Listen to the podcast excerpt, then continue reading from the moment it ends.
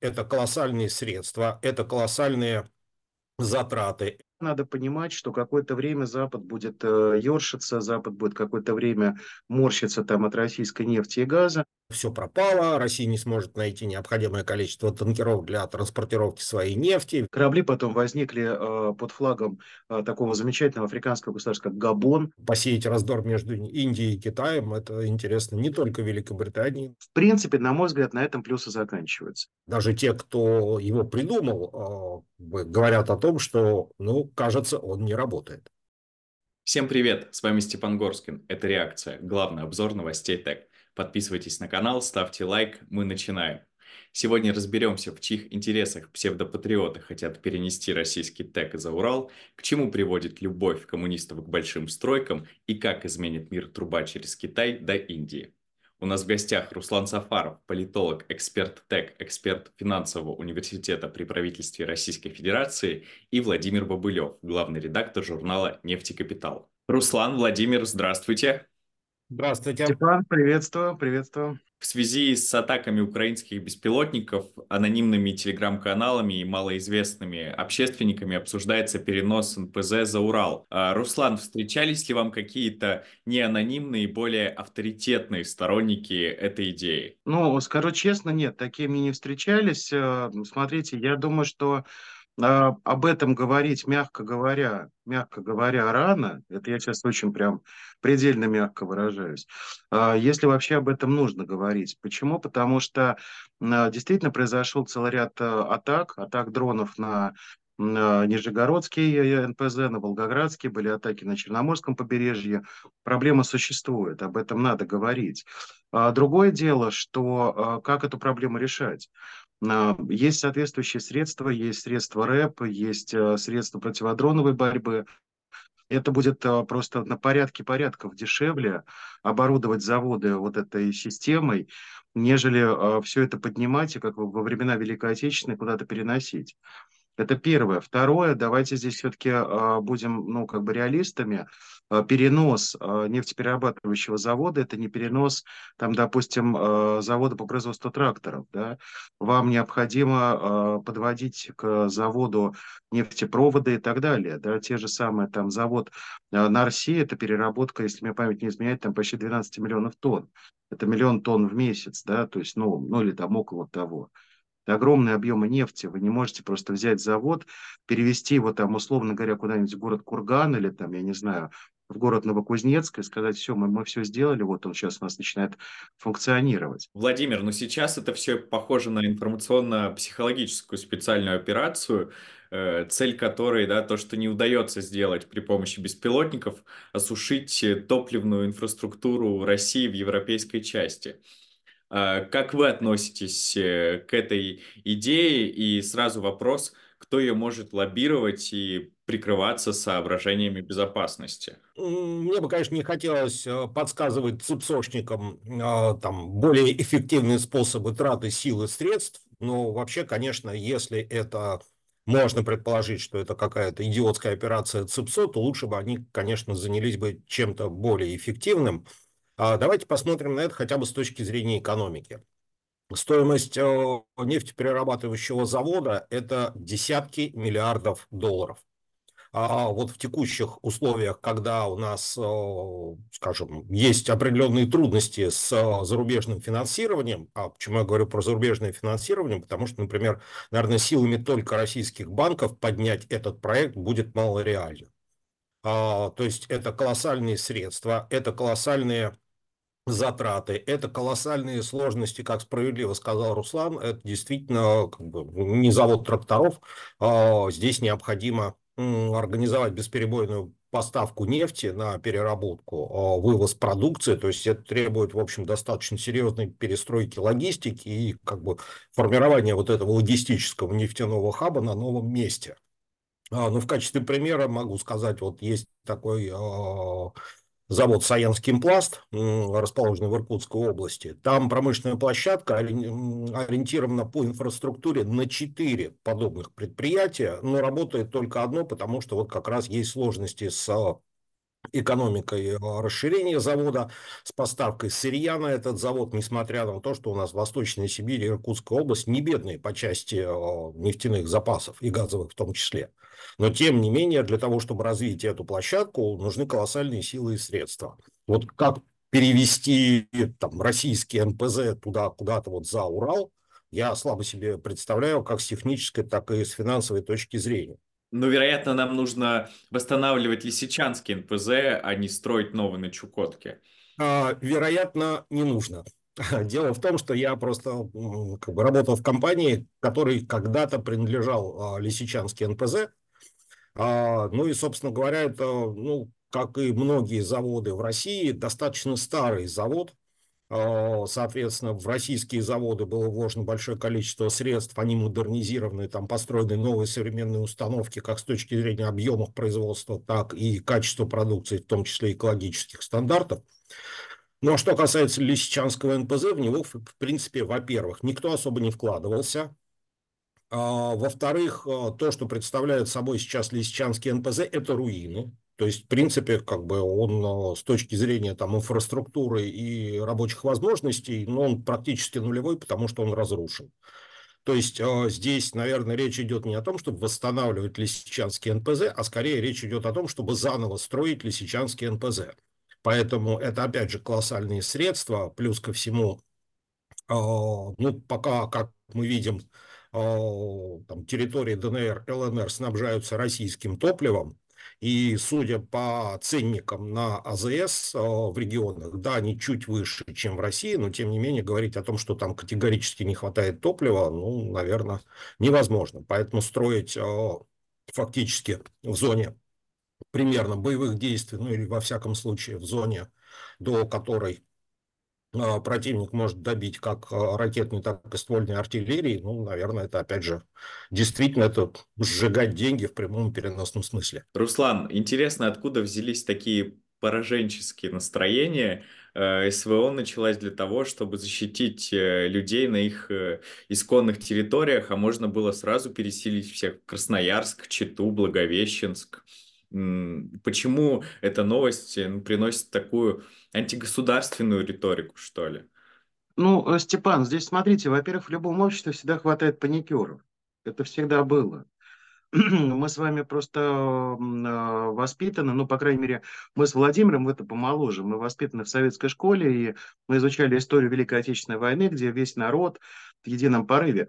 Во время Великой Отечественной тоже были паникеры, их было немного, с ними просто очень быстро э, их закрывали. Это первое. Второе, э, не было интернета и не было возможности, так сказать, этим паникерам распространять свои, свою панику на большое количество людей. Это второе. То, что касается э, текущей ситуации, смотрите, действительно, то, что делает э, украинская сторона, э, Украина же э, ведет совершенно разные войны. С одной стороны, она ведет э, классическую оборонительную войну, но основная война, которая ведется с той стороны, это война э, медийная, это война э, с применением психологических операций, и так далее.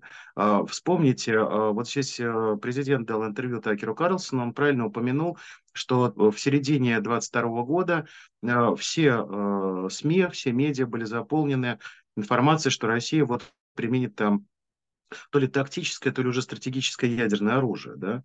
Но прошло полтора года. Ну, как-то, слава богу, никаких ядерных грибов мы нигде не увидели. А, это психологическая операция, да, ребята, сейчас начнется ядерная война и так далее. Здесь то же самое, потому что Владимир правильно отметил, что это огромные деньги. Если сейчас начинать что-то куда-то переставлять, это огромные расходы. Понятное дело, что российская экономика с первым там, кавалерийским наскоком, она справилась. Но э, нам надо жить дальше, нам надо, что называется, чтобы дальше экономика развивалась, и не тратить деньги на всякие глупости, понимаете? Поэтому э, вот на это направлены эти операции. А насколько корректно, на ваш взгляд, вообще сравнение с ситуацией во время Великой Отечественной войны? Эм, потому что в СМИ ходят и такие э, сравнения. Все-таки единичные атаки беспилотников – это не масштабное наступление нацистской Германии на Союз. Ну, вы знаете, если мы с вами посмотрим, э, я скажу сразу, я не военный эксперт, я сейчас высказываю оценочное суждение, потому что у нас законы сейчас достаточно сложные, вот, но если вы посмотрите на, тот, на то количество, на то, что мы видим, да, из открытых источников, то количество, например, э, артиллерийских снарядов, которые используются, Извините, это сопоставимо со временами Великой Отечественной. То, что касается действий отдельных беспилотников, да, вот Э, это не, не входит ни в какое сравнение. Э, но тем не менее, вот мы сейчас начали говорить об НПЗ, мне вспомнилась история э, с саратовским, по-моему, НПЗ. 42 год, немцы штурмуют Сталинград, и немецкие люфтваффе, они на протяжении конца осени, зимы 42-43 года они э, безостановочно пытались бомбить э, завод э, в Саратове. В итоге кстати, это удалось. Там в какой-то момент они э, удалось зажигательные снаряды сбрасывались на, на завод. Но завод продолжал работать. Поэтому здесь это вот, я думаю, что это хороший э, пример для нынешних э, нефтяников э, по поводу того, как это делалось в Великую Отечественную хотел бы добавить, абсолютно согласен с Русланом, здесь, наверное, такая паника, помноженная на дилетантизм. Если просто вот посмотреть, что называется, на пальцах и сравнить с э, ситуацией Великой Отечественной войны, как мы помним, там э, немецко-фашистские войска наступали, захватывали территорию, поэтому перенос предприятий а, за Урал был целесообразен, потому что можно было их лишиться, в принципе, вот совсем, что называется.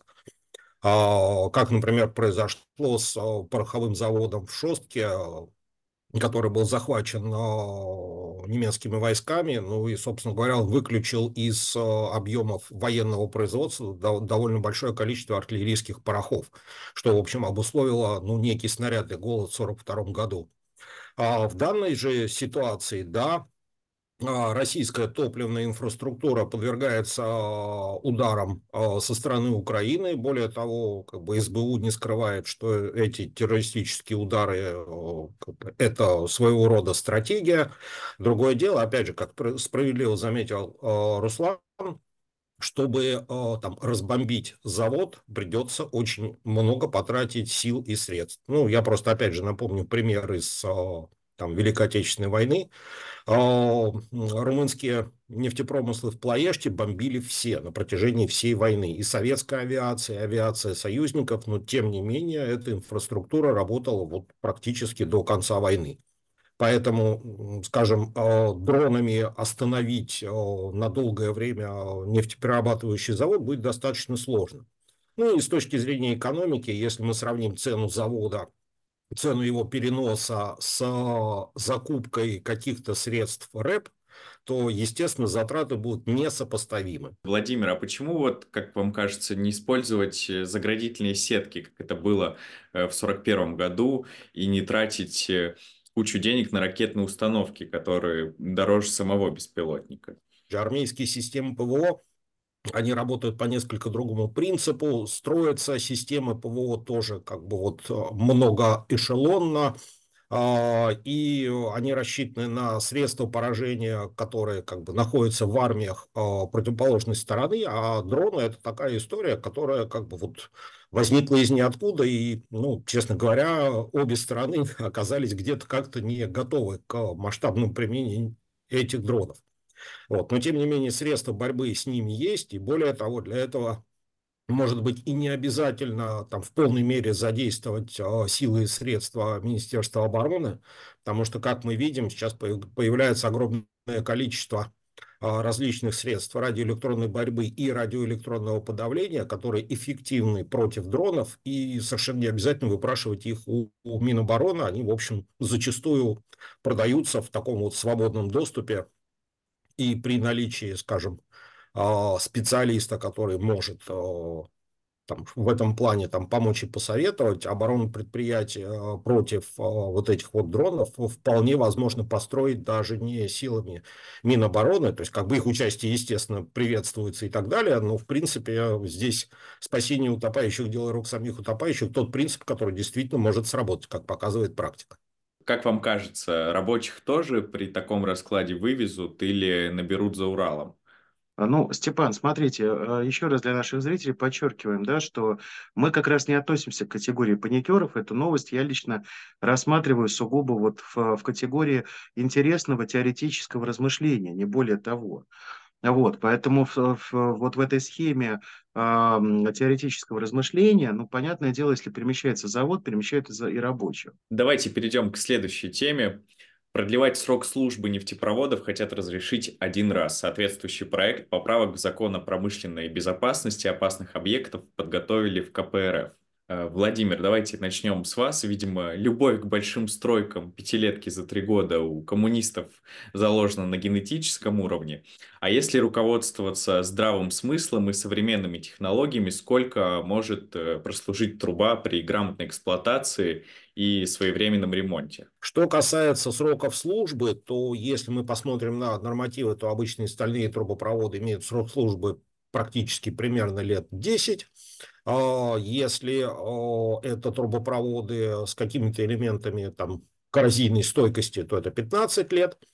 А, есть трубопроводы с ингибиторной защитой, они служат лет по 20, и специальные трубопроводы с противокоррозионным покрытием, они служат ну, примерно лет 25. И, в принципе, то, о чем говорится в этом постановлении, здесь речь прежде всего идет не о магистральных там наших экспортных а, трубопроводах, а прежде всего именно о вот этом вот как бы нефтяном хозяйстве межпромысловом, которое принадлежат нефтяным компаниям.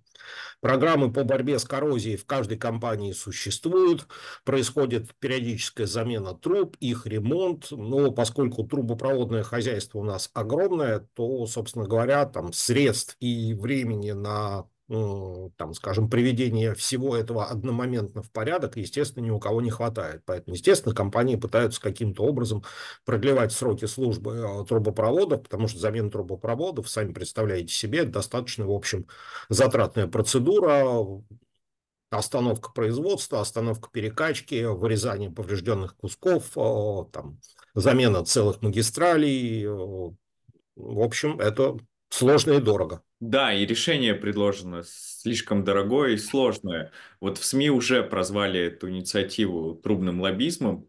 А чьи интересы могут э, стоять за такой странной поправкой? Руслан, что думаете? Ну, слушайте, я думаю, что здесь это на поверхности, чьи интересы. У нас есть ряд компаний, которые эти трубы производят, да, производят, э, делают металлопрокат, это там Челябинский трубопроводный, это Северсталь, это ОМК, это ТМК и целый ряд других компаний. Это не означает, что они как бы стоят за этим законопроектом, я просто говорю, кому в данном случае вода польется на мельницу, да, э, дополнительные заказы. Я думаю, что здесь, э, во-первых, исчерпывающий ответ дал Владимир, действительно, есть эта проблема, ее надо решать. А, другое дело, другое дело, что э, есть проблемы, связанные с тем, что куда-то надо девать э, продукцию вот, э, металлургов, да, их здесь недавно, так сказать, немножко попросили сдать побольше денежек в бюджет, они немножко их так подраздели. Вот. Я думаю, что сейчас ну, как бы появляются какие-то законопроекты, которые будут позволять немножко им помочь нарастить производство.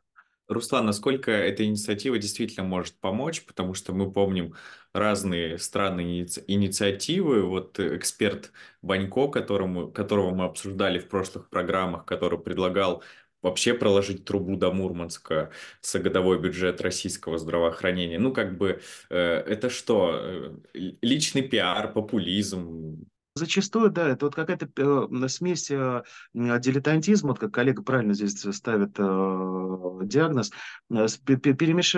смесь, смесь такого галимого совершенно пиара с дилетантизмом, что иногда вызывает какую-то реакцию у населения. Вот как здорово, давайте сделаем.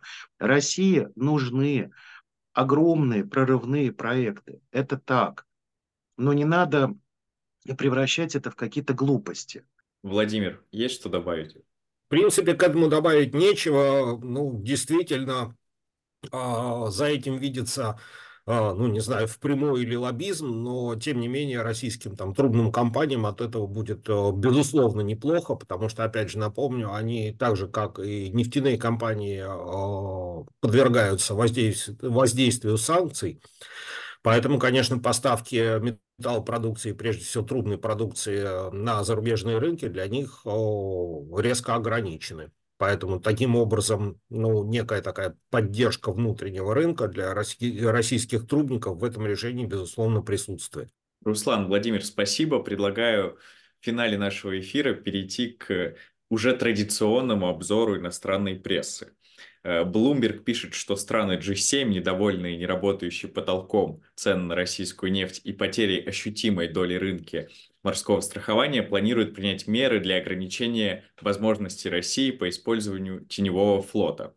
А, Владимир, э, насколько эта инициатива критична для нас, и если запрет все-таки вступит в силу, хватит ли России имеющегося флота? Ну, скажем так, когда э, возникли проблемы с российским э, морским э экспортом нефти, вот уже тогда говорили о том, что все пропало, Россия не сможет найти необходимое количество танкеров для транспортировки своей нефти, введенный потолок не даст компаниям перевозить российскую нефть по цене выше потолка, и, собственно говоря, Россия получит э, значительно меньше средств от своего нефтяного экспорта, чем а, до начала СВО. Ну и что мы видим сейчас?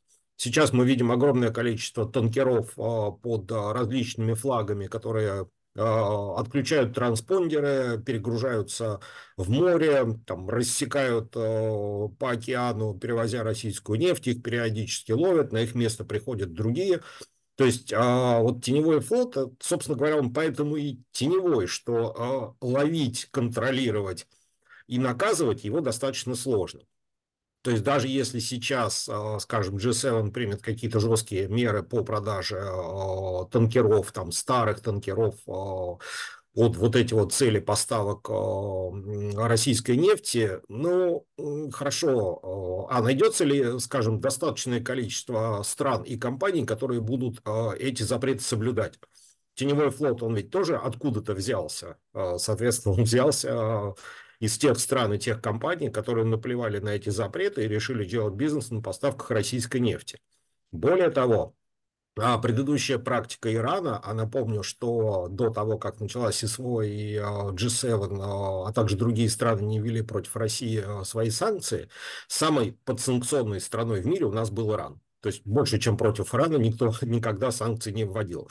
Так вот, Иран до сих пор продолжает, а, ну пусть, может быть, не совершенно спокойно, но тем не менее уверенно поставлять свою нефть, вот пользуясь теми же самыми принципами э, теневых флотов а, и поставлять а, ее в различные страны и регионы, там в Китай, в другие страны, в ту же самую Венесуэлу, и так или иначе это все работает. Ну и опять же, если мы посмотрим на предыдущий опыт а, с потолком цен на нефть, а, эта мера придумывалась как эффективная мера по борьбе с а, зарабатыванием России на продаже своей нефти. Ну вот, собственно говоря, уже не только те, кто не готов соблюдать этот потолок, а даже те, кто его придумал, говорят о том, что, ну, кажется, он не работает. Под угрозой западного давления сейчас альтернативные маршруты, тот же СМП, который проходит через Берингов пролив, и упирается в милитаризованный американский остров Святого Лаврентия.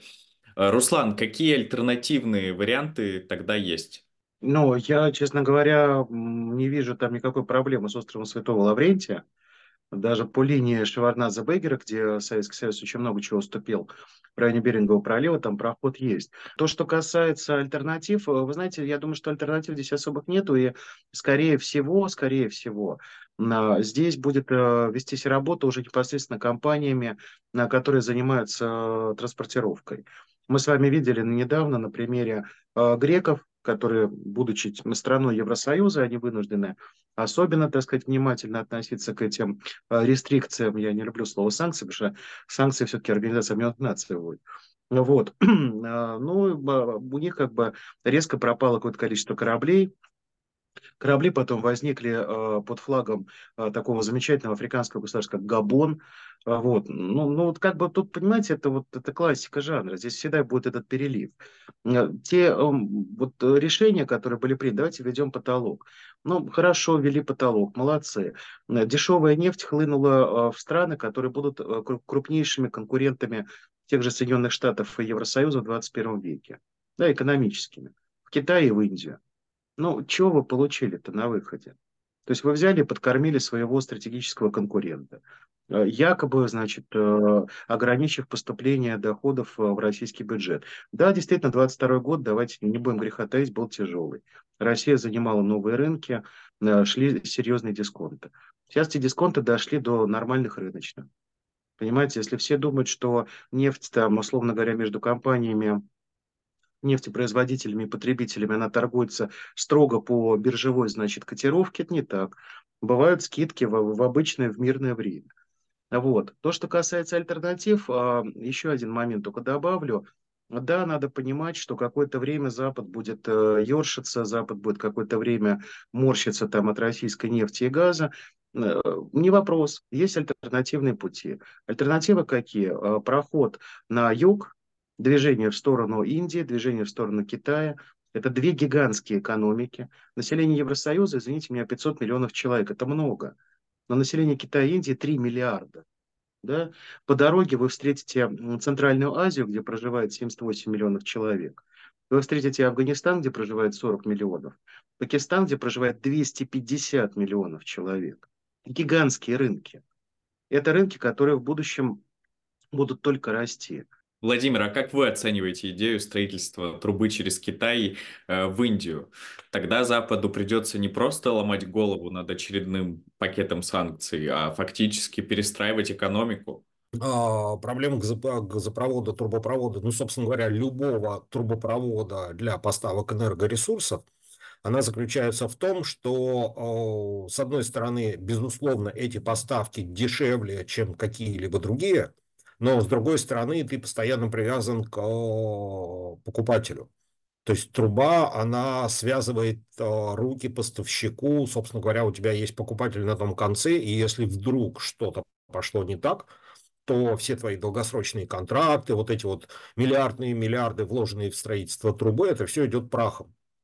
А, поэтому с точки зрения, скажем, а, поставок на разные рынки, ну, поставки морские, они, безусловно, более гибкие. А в текущей ситуации, когда каждый день что-то меняется, вводятся новые санкции, появляются новые рынки. На старых рынках, а, скажем, из-за различных, там, я не знаю, политических или экономических факторов снижается потребление. То есть здесь нужно реагировать оперативно и быстро. Это, кстати, как бы в, в плюс к нашей нефтянке, а также к а, регуляторам, которые там, осуществляют управление ею, а, и компании, и госорганы научились в этой безумной ситуации, где каждый день что-то меняется, действовать достаточно быстро и эффективно. А что касается трубы через Китай в Индию, я напомню по поводу Китая, например, так до сих пор не принято решение по поводу строительства газопровода «Сила Сибири-2». И, собственно говоря, оно не принято не потому, что мы этого не хотим, а потому что решение оттягивает Китай. Поэтому, скажем, рассчитывать на китайцев как на наших друзей и братьев, которые помогут нам в борьбе с санкциями с Америкой, с Западом и так далее, не стоит. 10 лет назад строительство нефтепровода оценивалось в 30 миллиардов долларов. Сейчас, естественно, эта цифра возрастет в несколько раз. Совершенно верно. Э, значит, цифра возрастет в несколько раз из-за инфляции. Второй момент. Э, те трубопроводы, которые строились там 5-10 лет назад, они строились в том числе с привлечением международного финансирования, потому что, скажем, внутренний банковский инвестиционный рынок, он такие проекты конечно, может быть и потянет, но с трудом. А с учетом ситуации у российских банков и так есть куда вкладываться, потому что, в общем, нужно восстанавливать там новые территории, там вкладываться в инфраструктуру и так далее. И третий момент, который тоже немаловажный. 5-10 а, лет назад у нас а, были моменты, когда нефть стоила не то что 100, а выше 100 долларов за баррель. И при таких ценах, в принципе, такие масштабные проекты можно было реализовывать. Сейчас нефть а, там доходит до 80, и там рынок производителей нефти радостно хлопает в ладоши, ура, ура, нефть опять 80. А потом она откатывается опять в район 75, вот в этом диапазоне она существует уже достаточно долго. То есть нефть по 100 а, и нефть по 75 – это, как говорится, две большие разницы. И при таких а, ценах а, строить нефтепроводы стоимостью 40-50 миллиардов долларов, ну, я не думаю, что кто-то за это возьмется. Руслан, как вы считаете, кто заплатит за этот возможный нефтепровод и как э, будут делиться последующие доходы от эксплуатации? А, ну, смотрите, э, на второй вопрос сразу говорю, отвечать не буду, потому что шкуру неубитого медведя делить бесполезно. Значит, смотрите, то, что касается самого нефтепровода через Китай в Индию. Эта идея э, обсуждалась в 2013 по-моему, году. Это был визит Манмахана Синга, тогдашнего премьер-министра Индии, в Россию. И они с Владимиром Путиным эту тему обсудили. Вроде как в 2014 году какие-то подвижки начались. В чем проблема? А, значит, там есть плюсы. У этого а, нефтепровода есть плюсы, потому что они чисто геополитические. У вас минимальное количество а, получается, значит, стран-транзитеров, то есть это всего одна, да, это Китай. И, собственно говоря, вы можете спокойно в глубине Евразии, вдалеке от морских, так сказать, сил вооруженных разных стран доставлять нефть и газ в принципе, на мой взгляд, на этом плюсы заканчиваются. Дальше начинаются и геополитические проблемы, потому что у Китая и Индии, мягко говоря, непростые отношения. Это первое. Второе. Проходить эта вся история будет а, через Синьцзян-Угорский автономный район, где у Китая и так масса проблем. Как только этот трубопровод начнет прокладываться, а, британские и американские спецслужбы сделают все, чтобы проблем было еще больше. Про регион чуть подробнее. Смотрите, он самый главный. А, это чисто природный момент. Ну, во-первых, по территории России это будет проходить по а, Горному Алтаю. Вообще-то это природоохранная зона. Да, там гора Белуха там и так далее. Но, допустим, нефтяники возьмут на себя дополнительные обязательства, и все будет идеально. Но самая интересная часть этого маршрута – это заход из Китая в Индию. Это Гималаи. Там средняя высота а, гор 3-3,5 тысячи метров. Это средняя высота, я подчеркиваю.